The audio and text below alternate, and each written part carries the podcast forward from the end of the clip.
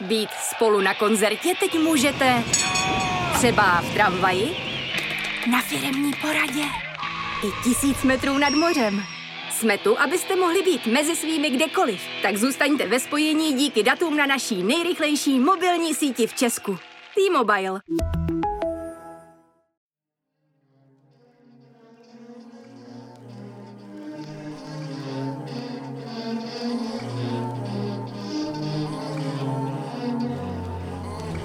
Posloucháte rozhovor Jonáše Zbořila. Mým dnešním hostem je Marek Torčík, básník a spisovatel, kterému před několika týdny vyšel románový debit v nakladatelství Paseka Rozložíš paměť. Je to autofikční text, který popisuje zkušenosti z vyrůstání na periferii s velmi přitěžujícími okolnostmi. Jeho hrdina je nevyautovaný gay, který se potýká se šikanou, chudobou a taky se samotou. Místo truchlení nad vlastním osudem ale Marek Torčík řeší nedokonalost paměti a neschopnost proniknout do života těch druhých. Rozložíš paměť je přiznaný pokus o rekonstrukci minulosti, kde jako hlavní pojivo mezi střípky slouží empatie. S Markem Torčíkem rozebíráme, jaký je rozdíl mezi básněmi a prózou, proč neexistuje nic jako pravdivá vzpomínka a co všechno může být autofikce, ale taky mnohem víc.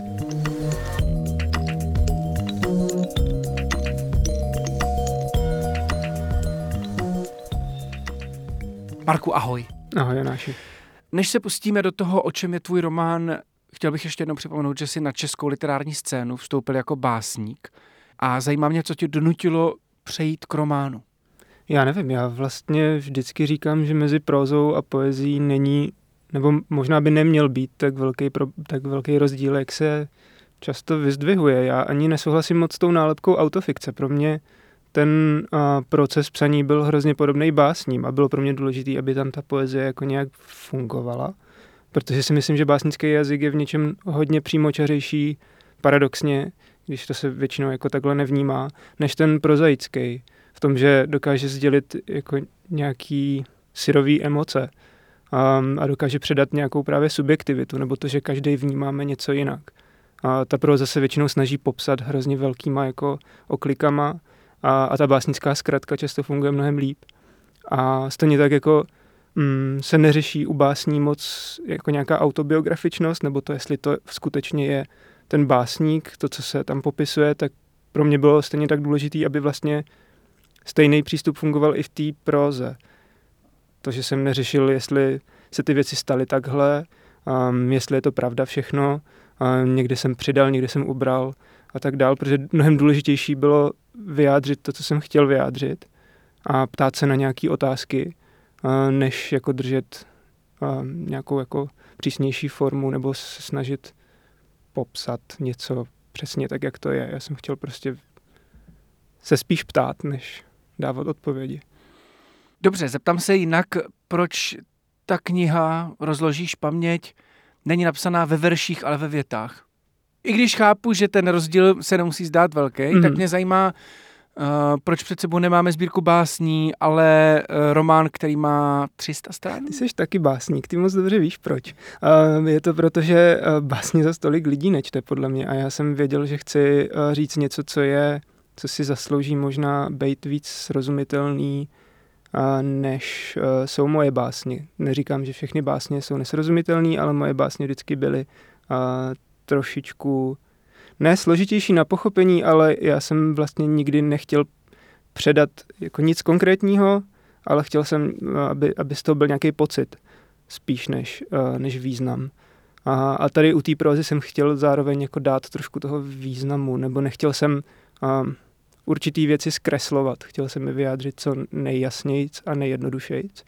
A, ale zároveň se držet té poezie, protože, jak jsem říkal, ta emoční um, ten emoční náboj je mnohem silnější mm-hmm. než u prózy. Jestli to chápu správně a mám pocit, že to i pro mě je důležitý, mm-hmm. že když člověk píše básně, tak přesně tak nemusí nebo aspoň já to nedělám, že bych se formálně kontroloval, mm-hmm. že mhm. bych vymýšlel, co se bude dít mm-hmm. dál, prostě mm-hmm. to nechávám na intuici. Mm-hmm. Je tohle něco, co platí i pro tvůj román? Určitě. Dá se to tak říct? Určitě. Já si pamatuju, ještě když jsem začínal psát úplně nějaký videorozhovor s Jachimem Topolem dokonce, kde on popisuje ten rozdíl mezi prózou a poezí tím, že je hrozně těžký uh, psát do toho konce řádku. Já nevím, jestli si to náhodou neviděl. On tam popisuje, že jako ta poezie prostě to zalomíš, kde chceš, a, ale že tu prózu fakt musíš dopsat jako do konce řádku, uh, odstavec a tak dál což mě vlastně přijde jako nejtěžší. Na jo, je to příliš kontrolovaný. Hmm. Musíš je, to mít pod Je to hodně kontrolovaný, no, a což vlastně i vysvětluje to, proč mi to třeba trvalo tolik uh, let to napsat a proč jsem si na tom vybil jako tolik energie a proč to bylo tak náročný. Myslím, že teď je ten dobrý čas, abychom uh, se zanořili uh, dovnitř toho románu a trochu řekli, o čem vlastně je. Schválně jsem to uh, nepopsal úplně do hloubky, protože mám pocit, že bys to měl říct ty. Tak ten román je především o paměti. Je o tom vyrůstání, jak jsi zmínil. Já vlastně mám hrozný problém ten román popisovat, protože pro mě je o strašný spoustě věcí. Ale ten prém hraje právě ta paměť. To, jak paměť funguje, a jak je někdy nesnesitelná a jak důležitý může být zapomenout právě, protože my hrozně často mluvíme a objevuje se to i v tom románu. Já si pamatuju, jak mi děda, který je jedna z těch výraznějších postav toho románu, akorát fikční verze samozřejmě. Jak mi můj děda řekl, že si musíš všechno pamatovat, protože jako ten, kdo si nepamatuje to, co se stalo, tak je odsouzený k tomu opakovat ty chyby. To je taková ta fráze, co si rádi říkáme i jako s ohledem na to, co tady bylo, minulý režim války a tak dále. Ale ono je stejně tak důležitý zapomenout, protože člověk, který si pamatuje všechno, tak eh, je tak strašně zatížený tou minulostí, že se není schopný eh, vydat stříc jako té budoucnosti. Um, já vím, že ty máš rád Marka Augeho, já jsem ho hrozně chtěl zmí, z, zmínit. No, on kromě non-places, uh, těch nemíst, je známý i knížkou, která se jmenuje Oblivion, není teda, myslím, přeložená do češtiny. A je právě o té potřebě zapomínat, uh, o tom, jak je to důležitý. On tam popisuje paměť uh, trochu jako pobřeží, který je omílaný tím mořem vlastně jako a erodovaný. A ty vzpomínky jsou ta erodovaná půda vlastně, která jako nabírá ten tvar právě tím zapomenutím.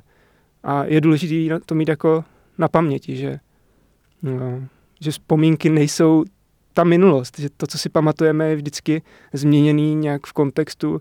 Já si pamatuju něco jinak, než si pamatují moji rodiče, čtenáři si budou pamatovat jinak ten román, než si ho pamatuju já a, a tak dál, že se to hrozně vazbí, že vlastně nic takového jako, jako skutečná vzpomínka nebo jako pravdivá vzpomínka neexistuje. Jako kdyby člověk potřeboval vynést koš, eh, že když ho dlouho nevyneseš, tak ti tam ty věci hnijou. Mm-hmm. Nebo jako když potřebuješ vyprázdnit cache v mm-hmm. prohlížeči mhm. takzvaně. Mm-hmm. Uh, musíš to jednou za čas udělat a začít od znova, začít s prázdnou hlavou. Je to tak, no. Ale vlastně jako nikdy s prázdnou hlavou úplně nezačneš. Samozřejmě. Že to má nějaký limity samozřejmě, ale je to třeba krásně vidět na té traumatizované paměti, a, že ona se tak jako vazbí, že pořád si připomínáš ty hrozný věci, co se ti staly v životě a dává ti to všechno jako znovu na paměť, že jako můžeš jít po ulici a něco tě vrazí do obličeje a ty si vzpomeneš na tu, na tu hrůzu, co jsi prožil a a je prostě jako potřeba se naučit na ty věci zapomínat. Do jisté míry samozřejmě. Držet v paměti ty, ty důležitý, aby se neopakovala ta minulost, ale zároveň to nemít pořád před očima.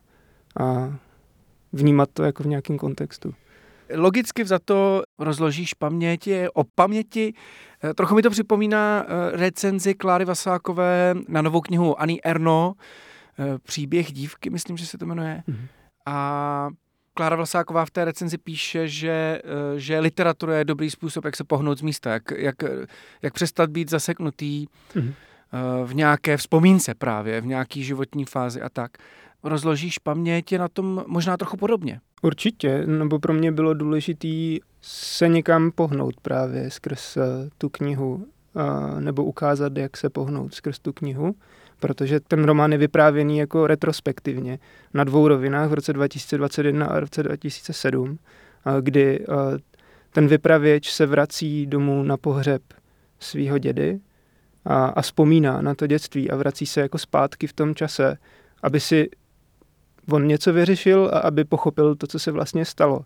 A mně přijde, že k tomu je vlastně literatura skvělá, na to, na to chápání a, minulosti, nebo, nebo vlastně i skrz to tu současnost pochopit, protože uh, je to text, který nějak plyne a já s ním musím strávit nějaký čas a jsou to vlastně myšlenky a jak líp se posunout dál, než přemýšlením nad věcma. Já teď zním hrozně banálně, ale... Ne, já tomu rozumím a ještě, to, ještě tomu přidám. Eh, Mně eh, tohle připomíná deník, který považuji za vůbec nejlepší formu psaní, která je právě proto, že nepočítá s žádným dalším čtenářem, jenom s tebou. A s, um, ty jsi zároveň hmm. čtenář a zároveň, uh, zároveň stvořitel toho textu a um, žádná další hranice tam není. A tím pádem se musíš sám před sebou otevřít hmm. a vede to k docela hmm. dobrým výsledkům. Že jo? A to psaní hmm. není nic víc než pozorování vlastně. Hmm. Hmm vlastního nitra. Uh, ale tvoje kniha Deník není. Není, ne. Uh, a není ani jako biografie. Já bych hrozně nerad, aby se dělal jako rovnice mezi mnou a tím vypravěčem a mezi mou rodinou a tou rodinou, kterou ten vypravěč má, tak to není. Uh, ani by to tak nemělo být, protože uh, jednak jsem to napsal já a já si spoustu věcí nepamatuju. Uh, já jsem spoustu věcí zkreslil, protože kdyby to měla být všechno pravda, tak to za A ublíží těm lidem a za B to jako nebude čitelný, což je důležité si pamatovat, že ten román musí především jako ty čtenáře, nechci říct bavit, ale musí je udržet, protože román, který nikdo nedočte do konce, není dobrý román. Tak co to teda je? Já bych řekl, že to je něco jako báseň, ale bráním se tomu slovu autofikce, protože si myslím, že spousta lidí autofikci vnímá jenom jako autobiografii, která je trošku jako v té formě románu. My si normálně, že on nevnímáme v životě takový ty zlomový okamžiky. Já myslím, že v angličtině se tomu říká inflection point. A jako prostě ten, ten okamžik, kdy si, ty si uvědomíš, že je něco jinak. A jsi konfrontovaný s tím, že se na, na tu věc, která doteďka ty jsi žil s nějakou jako představou, že ta věc je taková a, a najednou je jiná, tak tu změnu a, jako v životě si uvědomíš velice pomalu a v tom románu je to jako mnohem kondenzovanější, což mně přijde, že je možná jako literárně nejzajímavější na té autofikci, že mě vlastně nezajímá až tak moc uh, ta autenticita, jako spíš ta schopnost jako vnímat tady tyhle body, no. Co jsou ty zlomové body, které tě donutili tu knihu psát?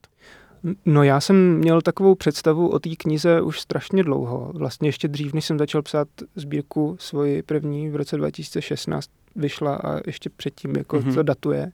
Ale největší zlom bylo, když mi umřel můj děda.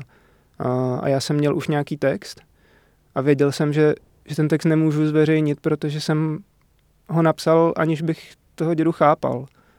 A, a bylo by to hrozně škodlivý um, nahlížet na ty věci bez toho vědomí, který jsem měl potom, co jsem si na, na pohřbu uh, přečet deníky z léčebny dědovi, kde jsem vlastně díky, kterým jsem na to, co se stalo, uh, začal nahlížet úplně jinak. A mně přišlo důležitý uh, to nějak reflektovat i v té knize a pozměnit to, že vlastně ta postava taky um, celý život žije s nějakou domněnkou, že lidi jsou takový a najednou se dozví, že ty lidi jsou vlastně úplně jiný a že jsou lidi, i když dělají strašné chyby a, a vlastně tak nahlíží i na sebe, že on udělal hrozný chyby, ale pořád je jako nějaký člověk a právě ty chyby často definují to, kdo jsme chyby definují to, kdo jsme. Hmm. Já jsem teď nedávno někde četl, že um, ně, někoho napadlo převést takovou tu myšlenku, že eh, společnost je jen tak dobrá jako její nejhorší část. Hmm. Tak jsem slyšel něco podobného o individu. To znamená, že, že my jsme jenom tak dobrý jako to nejhorší v nás. Hmm což mi přijde vlastně mm. strašně tíživý a depresivní. Ale není, ale... jakoby my jsme všichni, jakoby, když si uvědomíš právě, že všichni děláme chyby, mm tak je to vlastně hrozně krásný, že děláme, vši, nebo krásný, všichni děláme chyby a všichni pořád jdem dál a všichni víme, že děláme chyby a že nejsme dokonalí, i když nám společnost říká, že musíme být dokonalí, že musíme splňovat ty normy, a, tak všichni hluboko jako uvnitř víme, že, že to tak není. A, a jdem dál a chápeme, že druzí nejsou dokonalí a nechcem po nich, aby byli dokonalí. To je jako asi ten to největší, co si jako podle mě čtenář a co jsem si já odnes ze své knihy, je, že nikdo nejsme dokonali a všichni děláme chyby a, a i, ani já nejsem. Nahlížet takhle na druhý je něco, co je hrozně těžký, ale zároveň je to hrozně potřeba, protože si pak člověk uvědomí, že si nejsme zas tak vzdálený, že i když si s někým nerozumím, tak se to dá nějak překonat, že prostě stačí si jenom uvědomit to, že každý má nějaký problémy, každý dělal nějaký chyby a mm-hmm. teď se o tom nějak bavit. Že? Ale je legrační, když říkáš, stačí si jenom uvědomit a přitom ta kniha je o tom, jak těžký je. bylo si tohle uvědomit.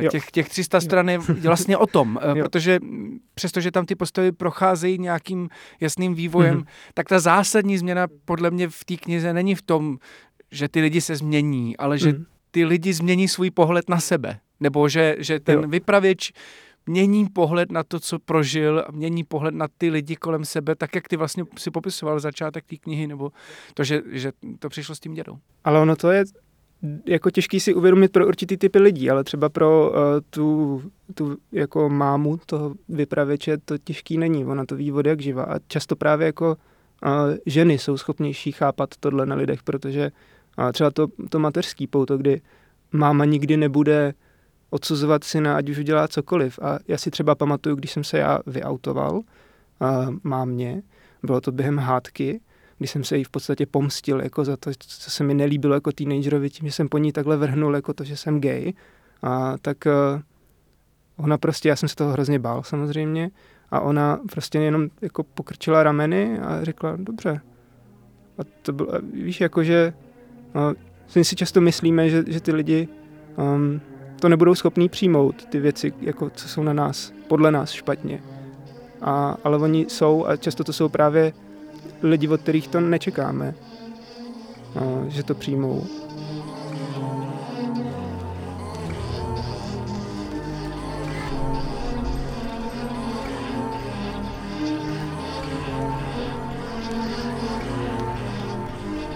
Jaký bylo vyrůstat eh, jako gay eh, v Přerově na přelomu 90. a 0. let? No bylo to asi dost podobné jako vyrůstat eh, kdekoliv jinde v té době jako gay. A myslím si, že trošku výhodu mají lidi ve velkých městech, kde samozřejmě je to mnohem snažší se ztratit v davu. A, a mnohem důležitější mi přijde ten čas právě, protože já si nepamatuju, že bych eh, viděl nějaký odraz sebe sama v médiích, jako v příbězích, které se tehdy vyprávěly v televizi, v knížkách. A jedna z prvních knih, která měla nějaké, nějakou queer postavu, co jsem četl, byly hodiny od Michaela Cunninghama, který vlastně nebyly vůbec pozitivní. Že?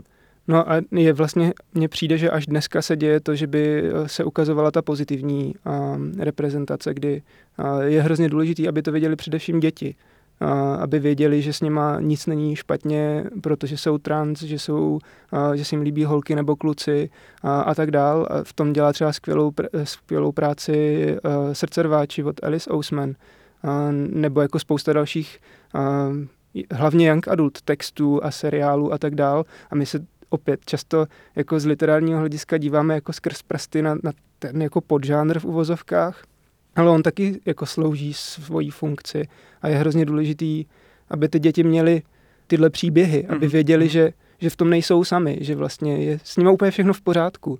Ne, to není žádná jako propaganda, to je jenom fakt jenom o tom, aby věděli, hele, tady je prostě někdo, kdo je na tom jak já a kdo dokáže žít šťastný život. A a to je vlastně to, co mě třeba chybělo a co bylo vlastně nejtěžší.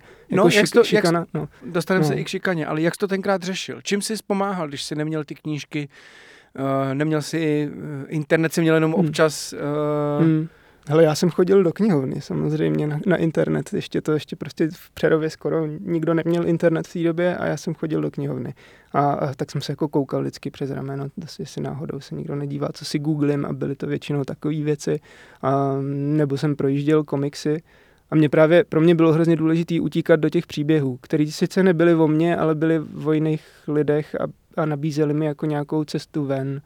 A jako ono se furt říká, jako jo, to je trend, ta, ta kvír a sexualita a feminismus a tak a, a nějaký menšiny v literatuře a tak, ale to není pravda, jako literatura je právě ráj pro všechny lidi, kdo se necítí být dost.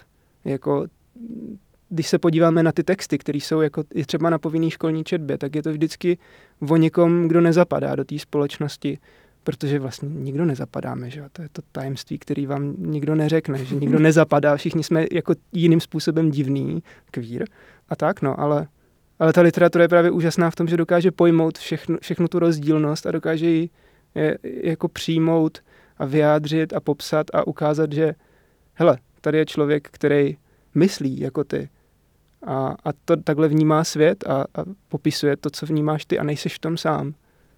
Té knize je část, kdy se ten hrdina seznámí s Mariánem skrz anime. Mm-hmm. Možná ne mm-hmm. anime, mm-hmm. možná trochu mangu. Mm-hmm. Uh, je jo, přes Akiru, no. Přes Akiru, uh, ale zároveň je tam i Neon Genesis mm-hmm. Evangelion. Jo. A, a, a zároveň je, tam... Ha... takový úplně jako, jako seriál. Já, já, ho, já jsem ho bingeoval no. kdysi, ale... A tam je, že jo, tam je ten Shinji je prostě takový, že si připadá jako jiný než všichni ostatní a oddělený a to mě, no.